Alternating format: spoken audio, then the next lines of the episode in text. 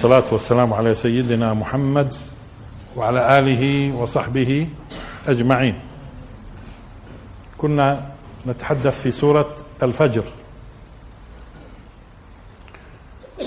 والفجر وليال عشر والشفع والوتر والليل إذا يسر يسري. هل في ذلك قسم لذي حجر؟ تحدثنا وإن كان تذكير على وجه السرعة. والفجر قلنا هو الفجر المعروف. عندما ضوء ضوء النهار يشق الظلام. هذا معنى الفجر. إذا الضوء يشق الظلام هذا الفجر. وتحدثنا في المسألة. وليال عشر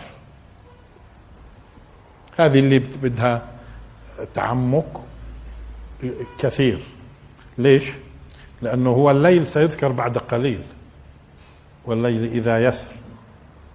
معناته عندما تحدث سبحانه وتعالى عن ليال عشر قلنا إنه هي الوحيدة المنكرة. الفجر معرف بشكل الشفع والوتر معرف. الليل معرف. بقي ليال عشر منكرة. هل هي لتعظيم الشأن ولا شيء ثاني؟ وقلنا أن العلماء فسروا الليالي العشر بعضهم قال العشر الأواخر من رمضان بعضهم قال العشر الأول من محرم محرم. وبعضهم قال عشر ذي الحجة. وإحنا وأكثر المفسرين على أنها عشر ذي الحجة. ولكن اختلافهم بهذا الشكل بدل على أنه فيش شيء يسند إلى الرسول صلى الله عليه وسلم في تفسير الليالي العشر. ويبدو إنه هذا الذي قوى أهل التفسير هو أضعفها. ليش أضعفها؟ لأنه الحديث اللي استندوا له آه، إنه هي أيام وليست ليالي، الأيام اللي هي أحب الأيام إلى الله سبحانه وتعالى هي أيام وليست ليالي ولم يذكر في الحديث ليالي بل قال أيام، وإحنا سبق قلنا بأنه كلمة يوم ممكن يقصد فيها النهار أو يقصد فيها مجموع الليل والنهار. بس بس هون عم بتكلم عن ليل. هون بتكلم عن ليالي عشر وتحدثنا إنه الع... إنه العشرة هي هي رمز الكمال. وأعطينا أحاديث وإذا انتبهنا في القرآن راح نلاحظ إنه هي تعني كمال العشرة بالذات. وطيب وهنا الكلام عن ظاهرة كونية اللي هو الليل مع عدد اللي هو العشرة. وتبين لنا إنه إذا كان ليالي عشرة معناته بينها كم يوم نهار يعني قلنا تسعة. الملفت إنه مجموعة 19 هون تحتاج لوقفة طويلة والمقام هذا الآن لا يساعد كثير بلكي نشوف فيما بعد لأنها هي أكثر شيء بدها توقف ليالي عشر. أه، والشفع والوتر. هو ممكن بعض الناس يفهم الشفع على أنه الزوجي والوتر يعني الفردي. وإحنا قلنا وتر في اللغة ووتر أيضا. وتر ووتر. آه زوجي وفردي. هي مش زوجي وفردي بالضبط وإنما لما نضيف شيء لشيء هذا اسمه شفع. لما نضيف شيء لشيء بقصد شيء هذا اسمه شفع. ولما بيكون في تفرد هذا اسمه وتر. وإذا بدنا نتوسع في موضوع شفع وتر ممكن نلفت انتباهكم لعالم الكيمياء مثلا.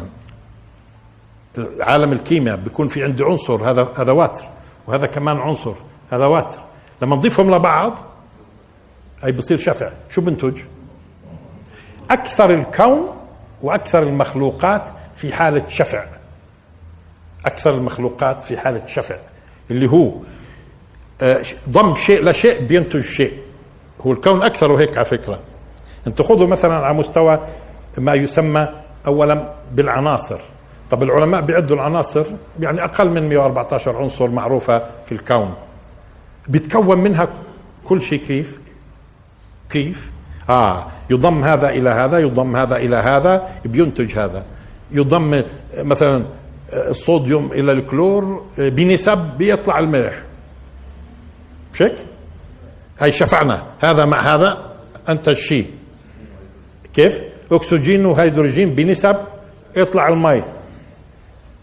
أنت هي شيء إلى آخره هذا عالم الشفع فأكثر الوجود هو عالم شفع هي أصلا عناصر بتكون في حالة انفراد وبتكون في حالة إيش؟ شفع مع غيرها شفع مع غيرها شو بينتج؟ اذا لما أقسم بالشفع والوتر هو بيتكلم عن قانون القائم في الكون كله من اجتماع من اجتماع الأشياء إلى بعضها لإنتاج شيء وفي عالم الذرة مثل ما بيعرفوا الناس في العلم في عالم الذرة هو أصلا عندي بروتون نيوترون إلكترون خلصنا. إيش يعني خلصنا؟ كل ما بنشوفه في الكون هو عبارة عن إيش؟ اختلاف فقط في العدد. إيش عدد؟ عدد مكونات الذرة سواء عدد بروتونات أو نيوترونات وما يتبع من عدد الالكترونات ولا إيش فرق مثلا بين خرصين وحديد أو بين حديد ونحاس أو بين ذهب وفضة؟ إيش الفرق؟ هو في النهاية فرق أعداد واضافه إضافة بروتونات جديدة أو نيوترونات جديدة وما يتبعها من الكترونات بينتج عندي كل ما أنتم شايفينه في الكون من أشياء لا تعد ولا تحصى. اذا الكون هو في حالة شفع ولكن هي العناصر كل عنصر لحاله حالة وتر. آه، فتصوروا خذوا تصوروا شو ممكن يكون في حالات شفع اللي هو إضافة شيء إلى شيء. لإنتاج شيء أه؟ أو إنتاج مطلوب آخر. والوتر عندنا اذا هو قسم في الأول القسم في ظاهرة كونية اللي هي الفجر. طب شو بنتج عن الظاهرة الكونية في حياة البشرية؟ ثم أقسم بالليالي العشر قلنا هاي هي أطول شغلة بدها قاعدة. إيه والشفع والوتر بنكتشف إنه قانون الكائنات كلها. شفع والوتر والليل إذا يسر. آه طب هناك الفجر اللي هو ضوء النهار يشق الظلام. هون يقابله مش الليل مش الليل. الليل عندما يبدأ في السريان لأنه هو الأصل على فكرة الليل. الأصل في الكون الليل. الليل. كلما تراجع الضوء كلما زحف الليل. بتراجع الضوء بيزحف الليل لأنه هو الأصل الليل. ولذلك بتلاحظوا في القرآن الكريم دائما يبدأ بالليل. يعني وردت كلمة ليل ليلا وليل والى اخره في القران وليالي في القرآن الكريم ما يقرب من 92 آه، مرة. 92 مرة. دائما بيكون الليل قبل النهار. دائما بيكون الليل قبل النهار. بجوز شذ وما شذش طبعا لأنه فيش كلمة ليل ونهار. والفجر وليال عشر هاي الفجر جت قبل. والضحى والليل إذا سجى ما ودعك. والملفوت واللافت هون الضحى وقابلها الليل إذا سجى. مش بقابلها الليل. في ضحى بقابلها الليل إذا سجى. بقابل الضحى. والفجر هنا قابله ليل والليل إذا يسري. بداية س... وإحنا تحدثنا إنه السرعه مش هو السير بالليل وإنما بينا أنه سير بخفاء ومنها الأمراض السارية مثلا. السير بخفاء. تحدثنا حول هذه القضية. آه طيب. اذا كله دائما في القرآن الليل قبل النهار. الليل قبل النهار. والعجيب إنه لما تنظر في القرآن في كثير في الكلام عن الليل في جوانب إيجابية مش زي ما بتصوروا الناس موضوع الظلمة. الظلمة اللي هي اللي تتحد أحيانا بت بتكون في الذاكرة لها علاقة بالسلبيات. لكن القرآن الكريم مثلا آه، لما آه، تحدث آه، كما قلنا ووعدنا موسى ثلاثين ليلة ثم أتممناها بعشر عشر ليالي. طب ليش بالليل مش بالنهار؟ ليش بالليل مش بالنهار؟ لازم هون نتوقف ونسأل. إذا هذا هو التفسير بمعنى مش التفسير إنه نيجي نقول شو معنى ليل شو معنى نهار. هذا ما هوش تفسير. شو معنى ليل شو معنى نهار. طب ليش هو ليش هون عم بقابل وعد موسى ثلاثين ليلة واتمها بعشر ليالي على الليالي مش هيك؟ وليش مثلا ليلة القدر؟ وليلة مباركة ونزوله في ليل. وخذوا ادرسوا القرآن تجدوا. طبعا الليل والنهار متكاملات على فكرة. الليل والنهار وتر وشفع. يعني الليل النهار لحاله وتر والليل لحاله وتر. ولما تجمعهم مع بعض فيما يسمى بيوم هذا بصير شفع. شو هيك؟ هذا بصير شفع. اثنين مع بعض. واثنين مع بعض قانون كوني. اثنين مع بعض قانون كوني. قانون كوني. طيب اذا القسم بعدين القسم راح يتضح على فكرة إن شاء الله. هو بعد مش من البداية راح يتضح القسم وعلاقته فيما يأتي. هو قبل ما ننهي سوره الفجر متوقع تصير الصورة إيش؟ أوضح لكن الناس غالبا بيكونوا مستعجلين. والفجر وليال عشر والشفع والوتر والليل إذا يسر أو يسري في قراءتين قلنا آه، يسري يسر. وبيزنا بين القراءتين في المرة الماضية. هل في ذلك قسم لذي حجر؟ وبينا إنه آه، آه، العقل لأنه يضبط ويعقل ويربط. والحجر فيه معنيين معنى المنع ومعنى الحد. فهو منع من التجاوز وحد. آه هذه مهمة وبالتالي بيكون فيه حفظ. حفظ بحدود ومنع من تجاوزها. الحجر. وبينا منين مأخوذة؟ إذا معناته الشيء اللي بده يتم الحديث فيه له علاقة بهذا الجانب من العقل. آه هل في ذلك قسم لذي حجر؟ هذا تلخيص للشيء الماضي. تلخيص للشيء الماضي.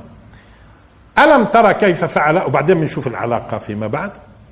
نشوف العلاقة بعدين. ألم ترى كيف فعل ربك بعاد إرم ذات العماد؟ التي لم يخلق مثلها في البلاد.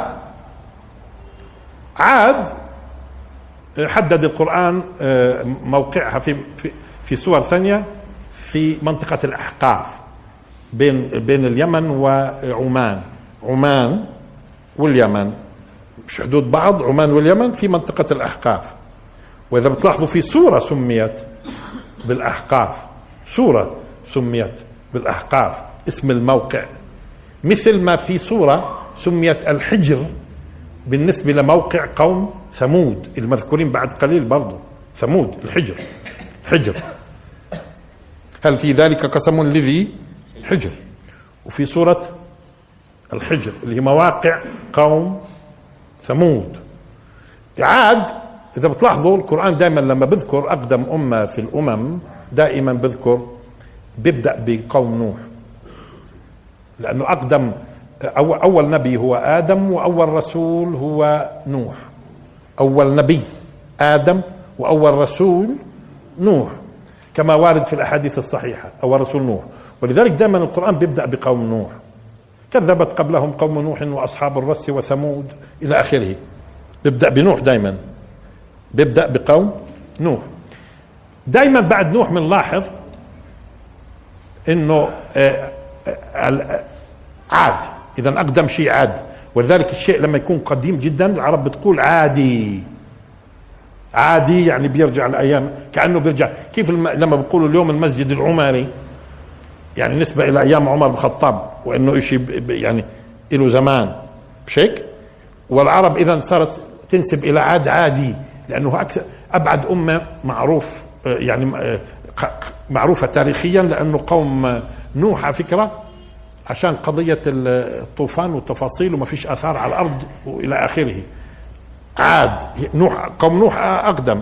عاد عاد. ألم ترى كيف فعل ربك بعاد؟ طب وين شفنا إحنا إنه ما فعل بعاد؟ بالسور الثانية. هو كثير ذكر عاد وذكر كيف إنه أهلكهم مثلا من ضمن ما ذكر سبق قلنا عن الريح العقيم.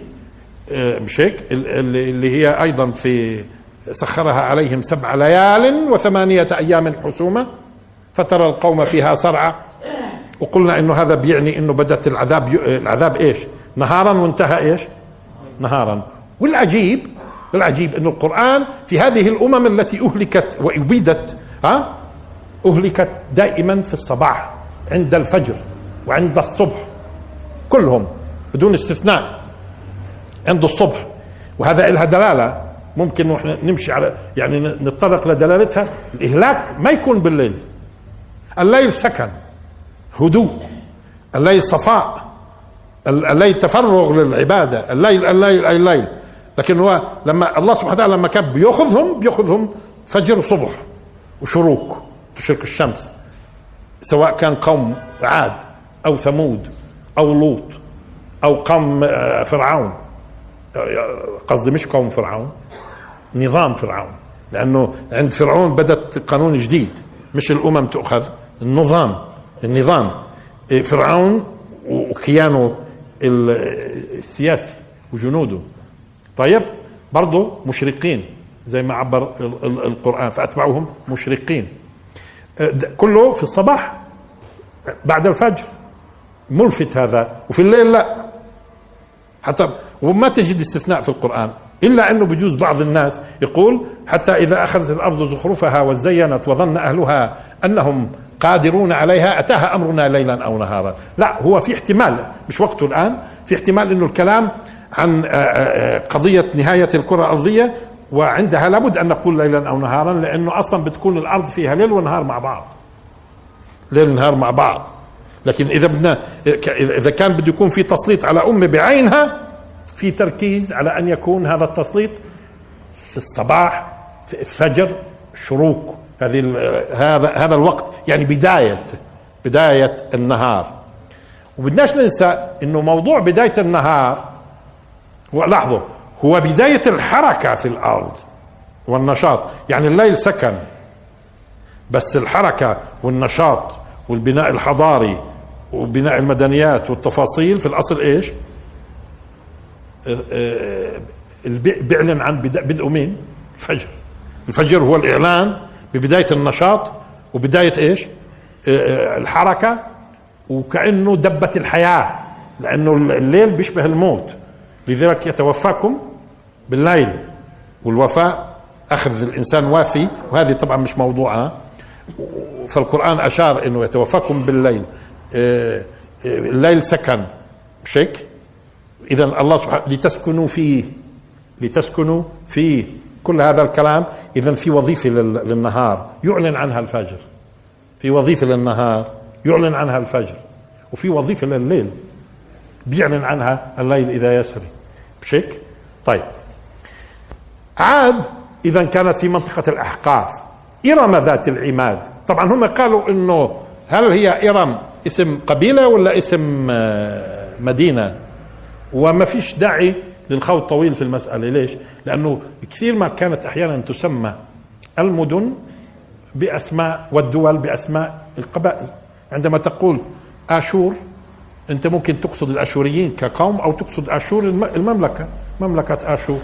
إذا إذا ممكن يطلق حتى عاد وحتى إرم هل هي إرم اسم قبيلة ولا اسم البلد؟ يعني هي اسم البلد باختصار. وممكن يكون اسم البلد مستمد من وين؟ من اسم قبيلة أو اسم شخص أو مش هيك ألم ترى كيف فعلك فعل ربك بعاد؟ أني عاد. إرم. ذات العماد. ذات العماد. قبل ما نقول ذات العماد قلنا إذا هي وين عاد موجودة؟ في جنوب الجزيرة العربية. في جنوب الجزيرة العربية واليوم في منطقة تقدر تقول ضمن التقسيم السياسي في عمان. في عمان وليس في في بالذات في منطقة ظفار. في منطقة ظفار. آه، وكان في محاولات كثيرة لاكتشاف لأنها هي أيام الرسول صلى الله عليه وسلم كانت عاد لا آثار ما فيش لها آثار إطلاقا هي تحت الرمال. الآن في العصور الحديثة على فكرة بدأت محاولات حتى من أيام هذا اللي اسمه لورنس العرب اللي كان جاي عند العرب أيام الدولة العثمانية وبعثته بريطانيا وصار صحبة مع الدشاديش.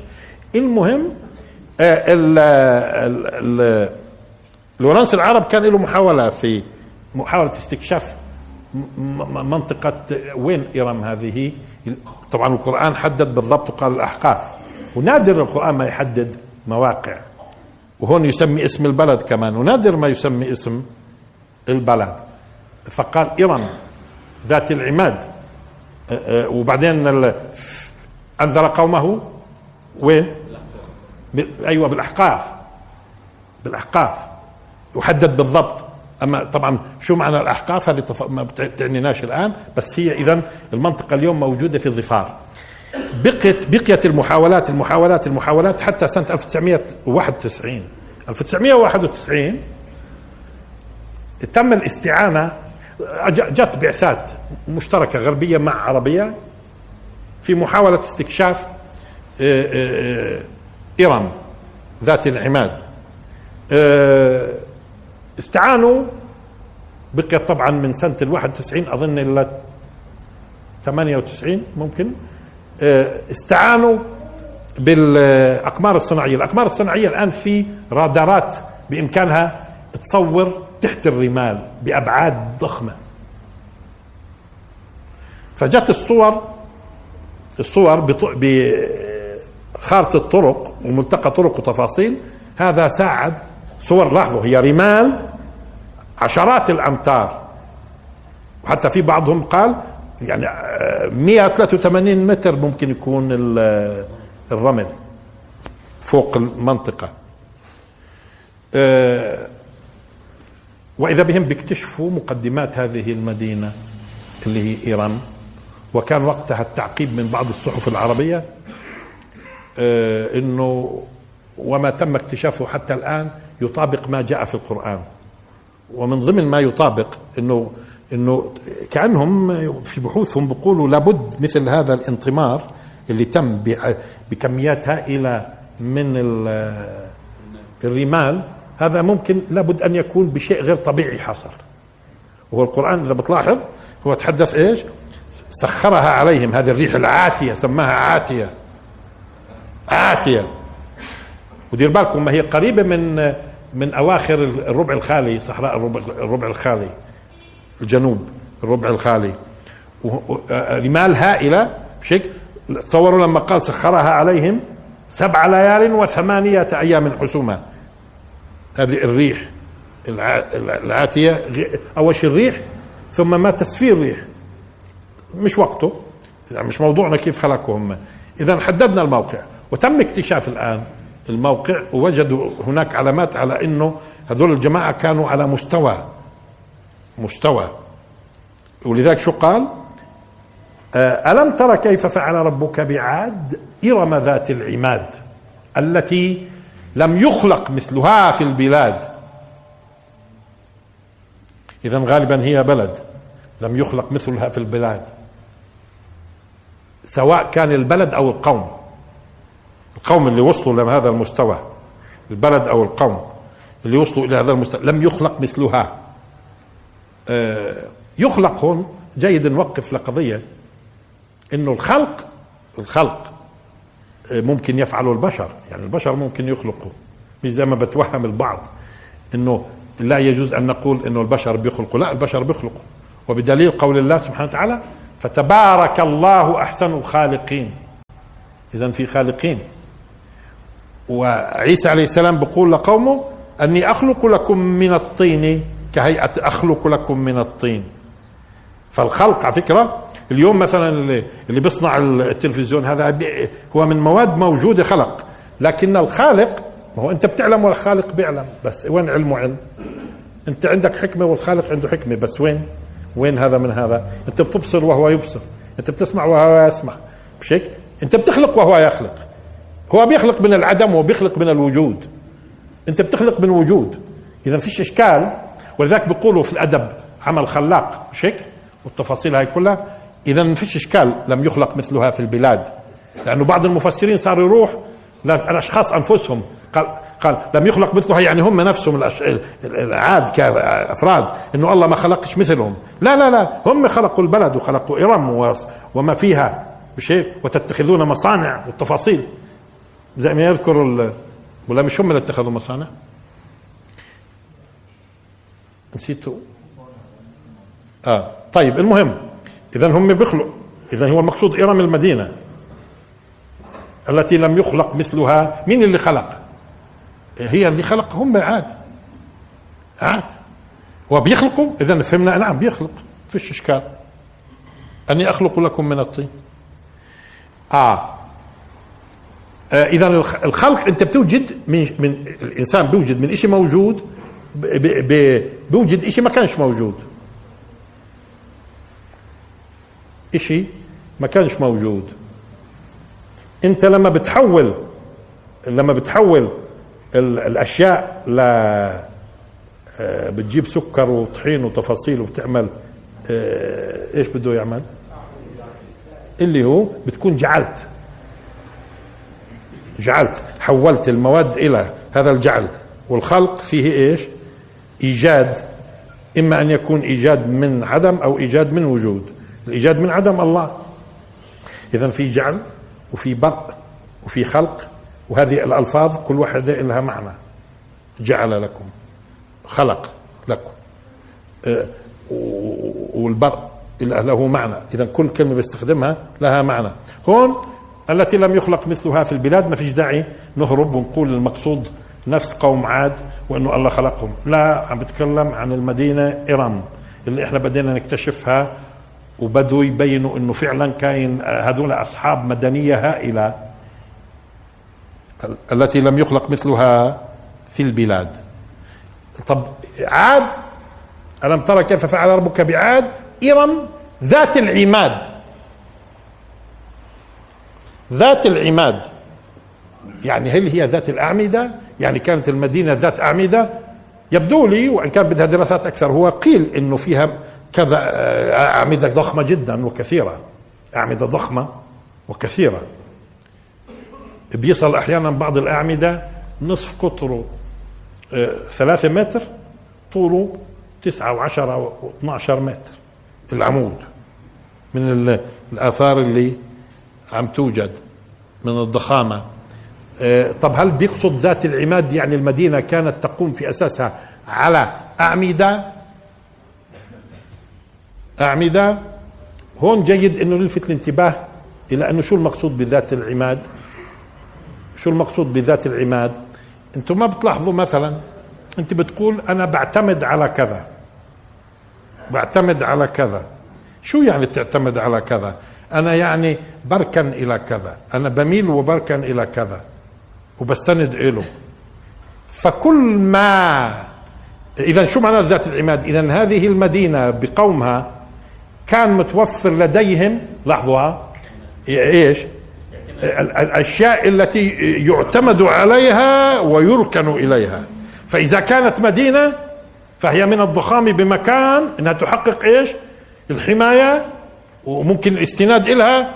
وطيب طب طب ممكن يكون عندي أنا مدينة ضخمة وبستند اليها لما بيجوني الأعداء. طب ما بدي اكل واشرب بدي أعتمد على في الرزق على إيش بدي أعتمد. فهي اذا اذا معناته يتوافر فيها كل ما يعتمد عليه ويستند ويركن إليه. اذا هي فيها كاين متوفر. إذا كان المقصود بناء المدينة فمفهوم كيف بده يكون ذات عماد. ضخامة في البنيان والتفاصيل. طيب ممتاز. طب هي البناية طب والأكل والشرب؟ طيب والدفاع عن الأعداء وتفاصيل كله. فهي اذا إذا وصفت بأنها كان عندها كمال الاستناد وكمال الركون وكمال الاعتماد فبالتالي هي ذات العماد وبالتالي ما بش ما فيش داعي نروح ندور على أعمدة وإن كان موجودة بكثرة في المدينة إرم هاي اللي اكتشفوها. الأعمدة. لا هي هي اذا اذا القوم مع المدينة كان متوفر إيش؟ آه، آه، كل ما يحقق الركون والاستناد والاعتماد في الحياة. لم يخلق مثلها في البلاد. تمام؟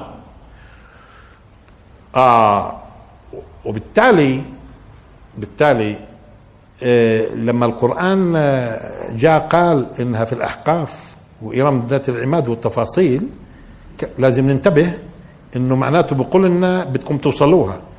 ولازم تعرفوها. وإذا عرفنا اليوم جزء منها والآن في مساحات مكتشفة راح يكتشفوا أكثر يفترض. طيب؟ ألم ترى كيف فعل ربك بعاد؟ إرم ذات العماد. إرم. ذات العماد المدينة. التي لم يخلق مثلها في البلاد وثمود الذين جابوا الصخر بالواد. ثمود. إذا كانت عاد في أقصى الجنوب في منطقة الأحقاف يعني الآن في أقرب شيء لظفار أو في في ولاية ظفار في اليم في عمان. ظفار ما هي في اتجاه إيش؟ في اتجاه اليمن.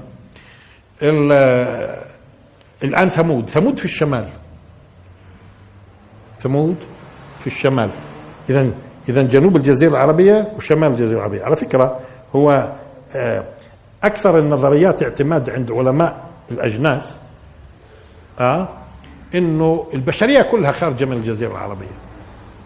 هذا أرجح شيء لحد الآن. يعني مش معناته مبتوت. مش معناته مبتوت. البشرية كلها خارجة من الجزيرة العربية في الأصل. وهي على ما يبدو الجزيرة العربية كانت ظروفها الجوية والتفاصيل مش زي زي اليوم. وهذا أشار له بعض الأحاديث الشريفة إنه الجزيرة العربية ستعود مروجا وأنهار كما كما كانت. طيب الآن الآن في الشمال لأنه هذول من أقدم الأمم نوح قوم نوح وهذول ما لهمش آثار. بس اللي لهم آثار اللي لهم آثار أقدم شيء عاد ثم ثمود. عاد ثم ثمود. وكثير ما بيقرن القرآن بين عاد وثمود. وثمود الذين جابوا الصخر بالواد. اليوم بيعد هذا الكلام إنه يعني أكثر العلماء بيقول هي مدائن صالح. اللي تسمى اليوم مدائن صالح وجديد بدأت السعودية من كم آه، تفتح هذه المنطقة للسياحة جديد. بدأوا يفتحوا منطقة مدائن صالح للسياحة. آه، هي عبارة عن آه، صخور حمراء كيف البتراء؟ صخور حمراء والبيوت والتفاصيل كلها ما كلها إيش؟ منحوتة وين؟ في الصخر. منحوتة في الصخر. آه, آه في أي منطقة من السعودية؟ اللي الحجاج اللي رايحين على السعودية بعد تبوك بعد تبوك بتكون على اليسار. اللي جاي قبل تبوك بتكون على اليمين على اليمين. اذا بس هي بتقدر تقول في الشمال الغربي للجزيرة العربية مدائن صالح. وممكن تبعد عن المدينة المنورة ما يقرب من 400 كيلو. اذا تبعد عن المدينة المنورة في اتجاه الشمال آه، ما يقرب من 400 كيلو. في هي تابعة لمنطقة اسمها المعلى ووادي القرى مش هيك؟ فيها مدائن صالح. آه، مدينة المعلى يبدو هي أشهر مدينة سعودية بتقع في محيطها أو مدائن آه، صالح. هذه بإمكانكم تدخلوا على الإنترنت وتشوفوا بعض مظاهرها. لو حطيت على جوجل مدائن صالح بيجيبوا لك صور للجبال المنحوتة. الجبال المنحوتة موجودة لحد اليوم. آه إذا إذا وثمود الذين جابوا الصخر بالواد. جابوا جاب آه قبل جاب خلينا نشوف جب جب فيها معنى قطع. فيها معنى قطع وسمي الجب جب اللي هو البير يعني بيكون مقطوع في الصخر. بيكون مقطوع بالصخر. الجب. الجب. بيكون مقطوع في الصخر سمي جب. ويبدو إنه سمي الجيب. جيب هذه المنطقة لأنه كانوا لما يفصلوا زمان يقصوا بس مشان يدخل راسهم. مش هيك؟ هيك طريقتهم في لما يلبسوا الأكياس. يقص فوق ويلبس. آه إيه الجيب أي منطقة الجيب. آه ورحم الله من جب الغيبة عن نفسه. شو يعني جبها قطع خلص بطل الناس يغتابوه لأنه سلك مزبوط بقطع الكلام. مش هيك ها أه؟ الإسلام يجب ما قبله. خلاص. قطعنا. يعني في عملية قطع بين شوفوا يجب ما قبله من المعاصي ولكن الإسلام إيش؟ بيخلي الأشياء الكويسة في الجاهلية تصير لصالحك. مش مش ذكرنا الحديث في الموضوع في تفسير. طيب. آه. يعني الأثر الرجعي في المعصية لا لكن في الطاعة في أثر رجعي بعد ما يسلم. في الطاعة في أثر رجعي مشان ينحسب له. بس فيش أثر رجعي وهذا من الرحمة. بس فيش أثر رجعي في المؤاخذة بعد الإسلام. آه الآن إيش اخر شيء تكلمنا فيه إيش؟ آه لكن هون ما قالش جبوا الصخرة بالواد جابوا. مش جبوا. جابوا الصخرة بالواد لأنه فيها معنى لحظة فيها معنى مش القطع مش إنه بس بيقطع حتى أنت لما بتقطع في البير وبسمى جب مش لأنك بتقطع لأنك تقطع وتخترق في وتنقب في داخل الصخر. انتبهنا كيف؟ اذا لأنه مش بتقطع أنت الصخر أنت بتقطع وإيش بتعمل؟ وبتنقب وبتدخل. لذلك شو بنقول؟ جاب البلاد. كيف لما واحد مثلا بيسافر من أول البلاد لآخرها شو بنقول؟ جاب البلاد. لأنه هو مش بنقول إحنا قطع المسافات. هو مش بس قطع مسافات. هو جاب البلاد. شو يعني جاب؟ يعني من بدايتها ل... آه. فهم شو معنى جابوا هون؟ إذا مش عملية قطع فقط. لأنه شو كان المقصود بالقطع لما بيقطعوا الصخر كانوا بيقطعوا الصخر مشان يكونوا بيوت. بيوت. وال وبالواد. اذا هذا القطع يكون للصخر بالو... ها لحظة. يقطع بالصخر. هو بيقطع بالصخر.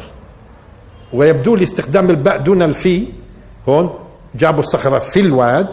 لا هو جاب الصخر بالواد. يعني هو لأنه عملية قطع بالصخر. الموجود إيش؟ بالواد. شو يعني واد؟ هو بده يقول لك هو بيعطيك بيعطيك على فكرة إنه معناته في جبلين. لأنه لو جبل واحد ما هوش واد. إذا وين بكون واد؟ في جبلين. هذول الجماعة جب جابوا عن يمين الواد وجابوا عن يسار الواد. هو الواد على فكرة له يمين ويسار؟ مين يقول لي؟ له لأنه هذا بفيدنا في تفسير قصة موسى في الطور. طب الواد له يمين ويسار؟ طب أنا بدور هيك بصير يمينه هيك ويساره هيك صح كلامي؟ صح ولا غلط؟ لا غلط. ليش؟ لأنه أنا بقدر أحدد يمين ال ال ال الواد ويساره. بكب مية وبشوف إذا المية رايحه هيك معناته هذا يمينه وهذا يساره. واذا الميه رايحة هيك؟ معناته هذا يمينه وهذا يساره ها؟ مشان نحدد إذا الواد شو بكون؟ بتحط المي وين بتسيل؟ بتروح في أي اتجاه. إذا راحت في هذا الاتجاه المي معناته هيك اليمين هيك اليسار. وإلا ما اسمه يو... انتبهنا كيف؟ ولذلك لما بدنا نفهم فيما بعد موضوع جبل الطور و... و... الوادي الشاطئ الأيمن الوادي المقدس طوى طب كيف بدنا نحدد الشاطئ الأيمن والوادي المقدس. كيف كيف بدنا نعرف الأيمن؟ بدنا نشوف كيف ماشي المي. في وين؟ في سينا. الواد هذول في الواد من هون جبل من هون جبل هذول نقبوا الجبلين وكونوا. أنتم على فكرة لما بتدخلوا بتشوفوا بعض المناظر بيجيبوها بشكل عجيب النقب هون وهون. هذا شو بيعني؟ لاحظوا هناك ذات العماد. انتبهوا الملفت إنه الثلاث أمم المذكورة الثلاث أمم المذكورة عم بذكرها بذكرها كيف إنه هي مستندها وركونها إلى شيء إيش؟ شيء قوي. هناك هناك عاد مالها مستوي مستندة إلى كل ما يستند إله وتعتمد على كل ما إلى درجة صار اسمها أو وصفها ذات العماد. إذا في تحقق تحقق ركون واستناد بكون في ذات العماد. هون جابوا الصخر وين؟ بالواد. وعلى فكرة على ما يبدو إنهم كمان هم مش بس فائدة كلمة في الواد إنه عن يمينه وعن يساره. وفي مئات الآبار في الواد جابينها. يبدو مشان لما كان يمشي. يمشي المي في, في الشتاء لما تمطر تتعبى. يعني بيكون كمان عندهم مية وكل شيء تمام. مئات الآبار. وعن اليمين واليسار قصور وقبور وتفاصيل كله منحوت إيش؟ منحوت في الجبال. ولاحظوا عن يمين وعن يسار. يعني اللي قاعد اللي قاعد في البيت هذا المنحوت بشوف أمامه إيش؟ برضه وكله ضخم ضخم جدا. طيب هذا شو بيعطي الإنسان؟ شو بيعطي الإنسان؟ شعور بإيش؟ بالاستقرار. لا شعور بالاستقرار وانه والحماية وكل شيء تمام. زي تمام هناك ذات عماد. انتبهوا عم بتتكلم عن ثلاث أمم. توافر فيها إيش؟ القوى المادية الهائلة اللي جعلت الإنسان لأنه كلا إن الإنسان لا يطغى. ان رآه استغنى. يعني مش مثل اللي عايش في خيمة بتيجي الريح بتطيرها. هناك ذات عماد. هون جابوا الصخرة بالواد عن يمينه وعن يساره. الجبال نحتوها. تنحتون الجبال. مش قال؟ بينحتوا الجبال. طب لما ينحتوا الجبال بالنسبة لمعطيات زمان وأقول لكم معطيات اليوم. لما تكون جباله جوا صخر. مش بيشعر هو بالاستقرار والحماية والثبات؟ وبيخافش. والأمان وإذا ذات عماد برضه في عاد معناته كل شيء ممكن الاعتماد عليه موجود. طيب. وفرعون ذي الأوتاد. طب إيش الأوتاد؟ شوفوا واحدة ذات عماد. والثانية جابوا الصخرة بالود وكلها إيش؟ إشياء إشياء يعني بتشعر الإنسان وبتجعله يركن لإيش؟ لل... لأنه الإنسان على فكرة حسي حسي. لما يشوف. كل شيء ثابت من حوله كيف تتغير نفسيته الآن؟ كيف تغير نفسيته؟ لما يشوف إنه مستند إلى ركن وتفاصيل وكل شيء متوفر وفيش أفق خوف وتفاصيل من هذا القبيل شو بصير الإنسان؟ تمام؟ هذول الناس عاد طب ما هم آه، صنعوا قاموا حطوا سنين. وين تبدأ انحرافهم؟ ثمود آه، حفروا قاموا كذا سنين. وين تبدأ انحرافهم؟ وفرعون ذي الأوتاد. إيش الأوتاد؟ هو الوتد في الأصل أو الوتد. طبعا الافصح لغة أن نقول وتد ويجوز أن نقول وتد. جمعها أوتاد. اذا وتد أو وتد. طيب اللي جمعها إيش قلنا؟ أوتاد. أوتاد إحنا بنعرف إنه الوتد الوتد ندخل إشي في إشي بحيث إيش؟ يثبت ثبوت ثبوت إيش؟ راسخ الوتد. فالوتد الذات وفرعون ذي الأوتاد معناته فرعون.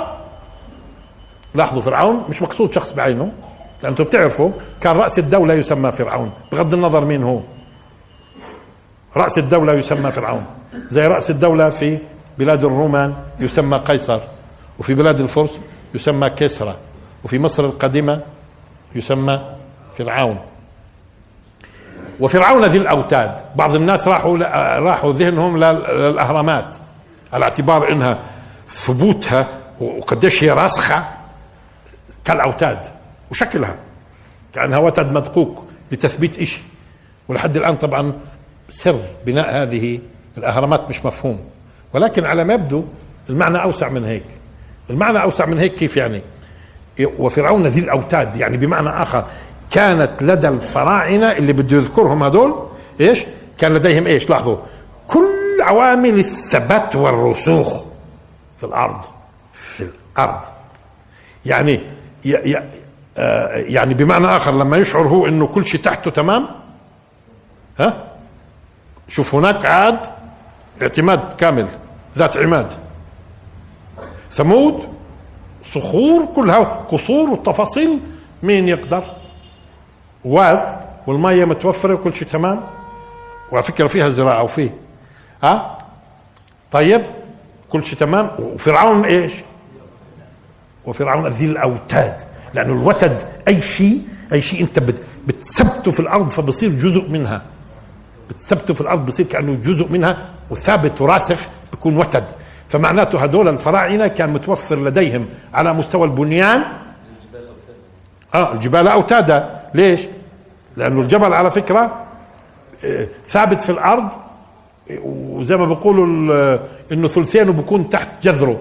ثلثين جذر في في الأرض وثلث طالع. وبعضكم قال من فترة أكثر من ثلثين كمان في الأرض. قديش؟ آه 10 ل 15 ضعف هي عماد بيقول مش ثلثين وثلث 10 ل 15 ضعف. يعني 10 في الأرض على على طبعا على آه ذمة عماد. 10 في الأرض وفوق. ايفرست مثلا اللي هو 8 فوق ها؟ آه؟ تسعة. إنسان كلا إن الإنسان ليطغى أن رآه استغنى. لما بشوف حاله استغنى مش استغنى بالمال فقط مش استغنى بالمال. والمال طبعا مش مقصود النقود المال. مش استغنى بالمال يعني كل ما تميل اليه النفس وننتفع فيه مال. مش هيك؟ مش بس هذا وبيستغني كمان بقوته وبيستغني بعصبيته وأولاده إلى آخره. والمال مش بس كمان لل للأكل والشرب وتأمين الحياة والمال كمان للتأثير في الآخرين. والقوة الاقتصادية اليوم هي تفاصيل طويلة. استغنى. شعر بالاستغناء. مش شاعر بالحاجة. شو بصير في الإنسان؟ يطغى هذا قانون. هذا قانون. أهل التفسير بيقولوا مقصود الإنسان الكافر. لا مش صحيح. مش الإنسان الكافر. الإنسان. الإنسان الله خالقه قانون من القوانين. هاي بيجلي لنا شخصية الإنسان. بتشعر بالاستغناء بتطغى. طب والعمل؟ والعمل؟ طالما أنا ما بشعر بالاستغناء بطغى. وبجوز تلاحظوا على حالكم أحيانا. وأنت بتكون أقرب إلى الله وأنت بتكون آه، شوية ها بديت تنسى شوي. وكل ما شعرت بالاستغناء وكل شيء تمام الصحة تمام كل ما حولك تمام جيوبك مليانة وكمان مخبي محلات ما حدا يطول. التفاصيل إيه إيش تشعر أنت إنه كل شيء آه بتبدأ؟ تفتح في الدنيا أكثر تفاصيل. هو استنى شوية. طيب هذا هذا قانون ديروا بالكم. شو يعني ديروا بالكم؟ يعني إنسان يراقب نفسه. وهو أصلا إذا ما تراقبش نفسك وبتضلش تراقب وتعالج وتعالج آه زي ما بنراقب الجسد زي ما بنراقب الجسد في قوانين. بنراقب الجلس الجسد وبنهتم فيه. طب نراقب كمان النفس ونهتم فيها. إذا بتستغني بتطغى. وحتى لا يطغى المؤمن. آه هو اولا مؤمن. هي واحد. هو أول مؤمن. شو يعني مؤمن؟ يعني محتاج إلى ربه. هي بدنا نحتاج. هي بدنا ما نستغنيش. مش مش بنربطه بالله وبنشعر بحاجته إلى الله؟ نذكر هكذا لما نذكر بالموت ليش بيخشعوا الناس؟ لأنه ذكرناه بحاجته بيموت مش هيك؟ بيموت ها ما عادش إيش؟ مش شاعر بالاستغناء هذا بموت. آه دقيقة يا شيخ باسم. اذا اذا الدين بيجي إيش بيعمل؟ الدين بيجي. يعني إحنا لما نقول على فكرة سبق قلنا أنت بتيجي بقولوا الحديد يصدأ بالرطوبة. الحديد يصدأ بالرطوبة. طب وأنت رحت فصلت باب حديد وحطيته. مشان ما يصدأش بالرطوبة شو بتعمل؟ بعزله عن الرطوبة. من وسائل العزل الدهان. هاي عزلته بيصداش طب وإذا الإنسان بيطغى عن رآه استغنى؟ بعزله عن الاستغناء. كيف يعني؟ أيوه التذكير بحقيقته دائما. ونهايته الأخروية الدنيا بده الدنيا بده يموت بده يحتاج الله يوم القيامة بده يحاسبه بده يحاسبه في كذا وفي كذا. وبعدين وبعدين بنذكره بأنه قوانين الله ممكن يكون اليوم غني بعدين يصير فقير. الله هذه بقدير بيد الله رزاق الله إيه؟ الله الرزاق أنا محتاجه. الله اللي بيحفظ أنا محتاجه. ولذلك إذا دعك دعتك قدرتك على ظلم الناس فتذكر ها؟ شو يعني تذكر؟ يعني مشان ما تستغنيش. تذكر إنك في أقوى. ممكن آه فبالتالي الدين وتربية الدين تمنعك من إنك تطغى. الدين وكيف بيربيك الدين؟ وبيشعرك دائما بحاجه إلى الرب. إيه بيجعلك إيش؟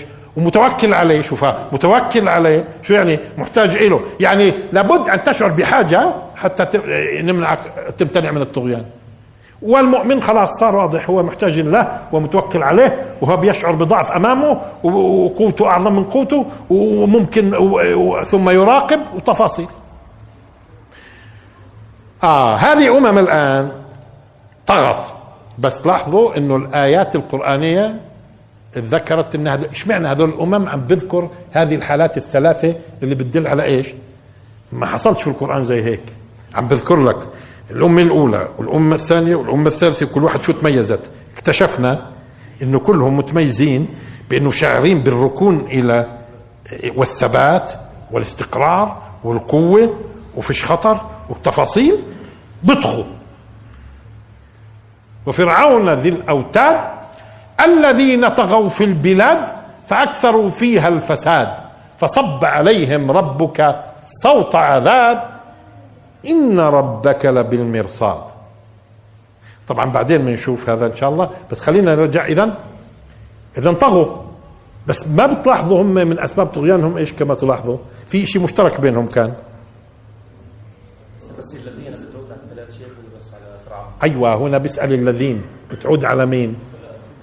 هو لما قال ألم ترى كيف فعل ربك بعاد إرم ذات العماد؟ وثمود الذين جابوا الصخر بالواد وفرعون ذي الأوتاد الذين في احتمال ترجع على فرعون فقط.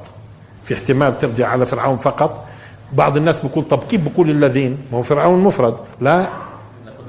هو بيتكلم عن رأس الدولة اسمه فرعون. مش واحد اللي طغى فيهم. مش هو والكيانو. الذين طغوا في البلاد. أو وارد كمان في اللغة ترجع للثلاثه المذكورات. وهن أصلا الثلاثه طغوا وأكثروا الفساد. يعني مفهومات من نصوص ثانية في القرآن الكريم. إذا وفرعون ذي الأوتاد انتهت الآية هون.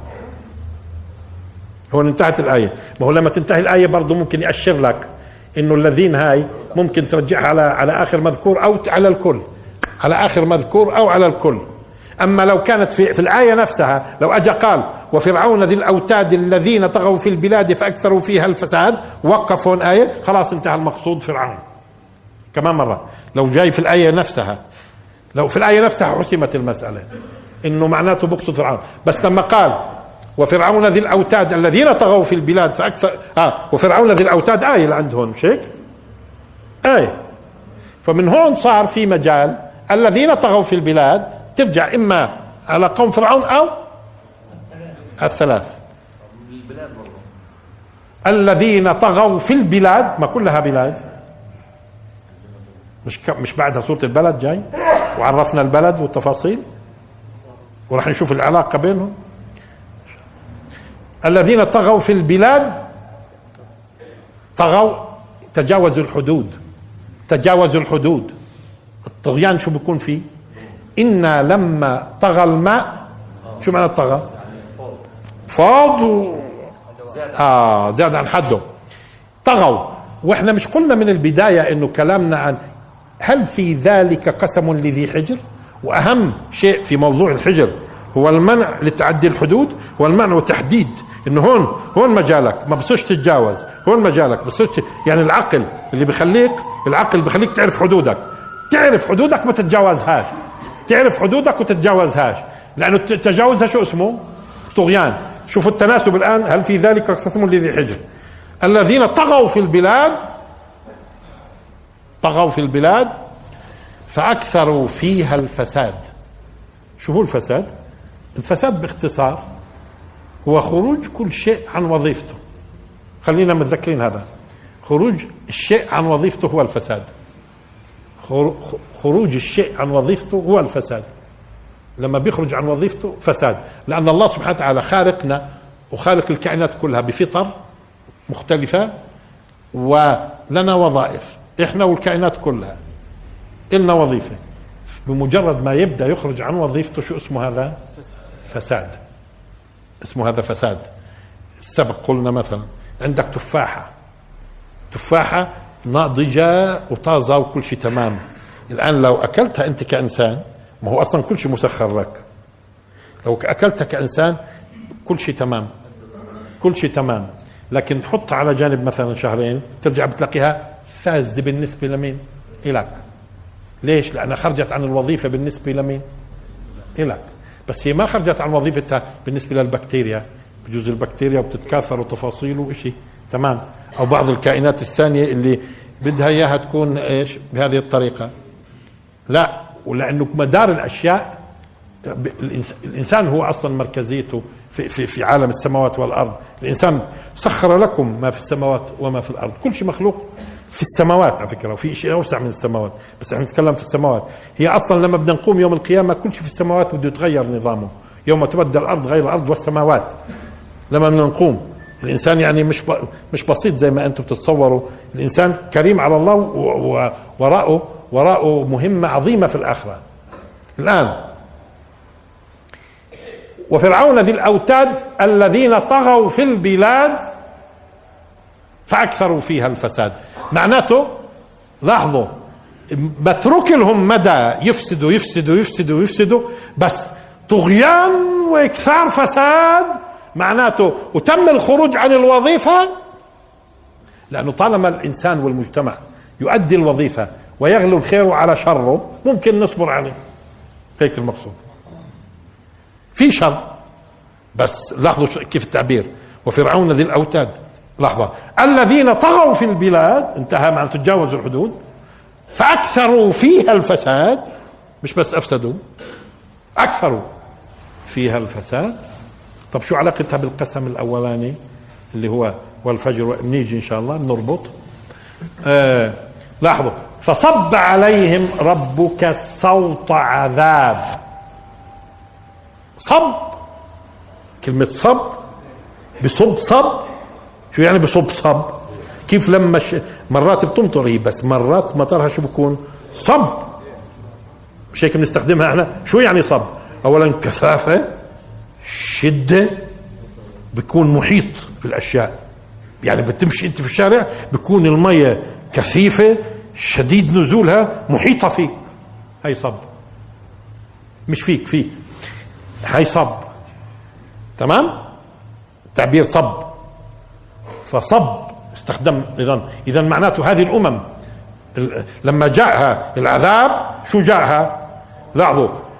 نازل أول شيء نازل لأنه الصب بيكون من تحت لفوق. هو ليش؟ من فوق لتحت. اولا نازل. هذا واحد. نزل العذاب فيهم. اثنين. لحظة. اثنين شديد. ثلاث مستغرقهم استغراق كامل ومحيط إحاطة كاملة. وسريع. سريع كمان. لأنه الصب فيه معنى إيش؟ السرعة. فيه معنى السرعة. زي ما قال بعضهم هذا ممكن يستخدم مرات. كيف لما نقول ربنا أفرغ علينا صبرا؟ افرغ. تصور؟ بس افرغ على فكرة مش زي الصبر. بفرغ علينا صبر بكب علينا هيك الصبر. مش هيك الصورة الحسية في أفرغ؟ كيف بتم؟ تبقى الدلو بتفرغه أنت؟ مش آه. ربنا أفرغ علينا صبرا. اذا تستخدم هذه العبارات. أفرغ علينا صبرا. آه. بس أفرغ انتبهوا فيها لطافة. آه في أفرغ فيها لطافة. فيها لطافة وفيها إيش؟ حنية. أفرغ. مش هيك لكن آه. علينا صبرا. الآن هون فصب. عليهم. ربك الثلاثة هذول مع إنه كانوا هم مالهم معتمدين ومستندين وراكنين وثبات. مش هيك؟ وديروا بالكم دائما دائما المحيط الحسي حولك بخليك تركن وبتنسى. لذلك الأمم الغربية الآن أكثر نسيان عندهم ليش؟ وحتى ما بيسألوش يعني الواحد بيجي على الحياة وبيسألش ليش جاي وشو الهدف يعني من وقت من ولد لا يموت وها بيسألش حاله ليش؟ ناطحات سحاب دول دول قوية الشرطة في خدمته موصلين له كل شيء على الدار من غاز وتفاصيل وكذا وفي وظيفة وحتى لو مش موظف في آه، شو اسمه؟ آه ضمان اجتماعي وضمان صحي وتفاصيل كله وطول حياته بظن إنه هذا هو العالم وخ... أصلا هذا هو الخلود. هذا هو الخلود. ولولا بشوف هال هال هالموتى بتنقل قبورهم بنسى إنه في موت. هيك الإنسان. هيك الإنسان. وهدول الثلاث جابهم. آه يا أبو محمد. آه وكان في هناك كلام. آه. آه لكن لكن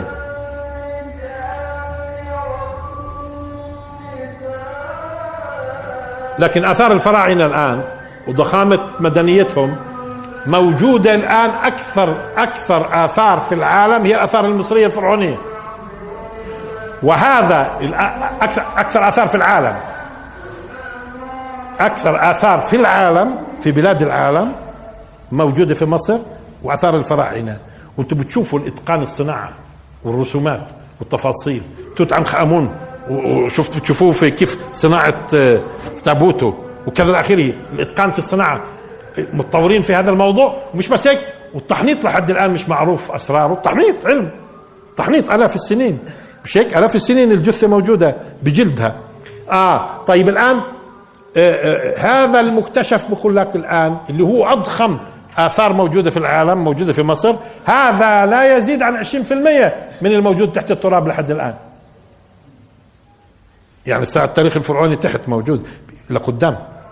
كل يوم في شو كاين وضخامة المسألة هذا معروف. وهذه الأمم الثلاثة الآن بدينا نلاحظ آثارها على الأرض. طيب؟ فصب عليهم ربك صوت عذاب. الصوت طبعا فيه إيش برضو؟ صوت؟ الصوت إشارة للعقوبة والعقوبة الشديدة المؤلمة. آه الشديدة المؤلمة واللي بتفرقع فرقعة مش؟ فصب عليهم ربك صوت عذاب. تصور مخلوق الصوت من عذاب. مش؟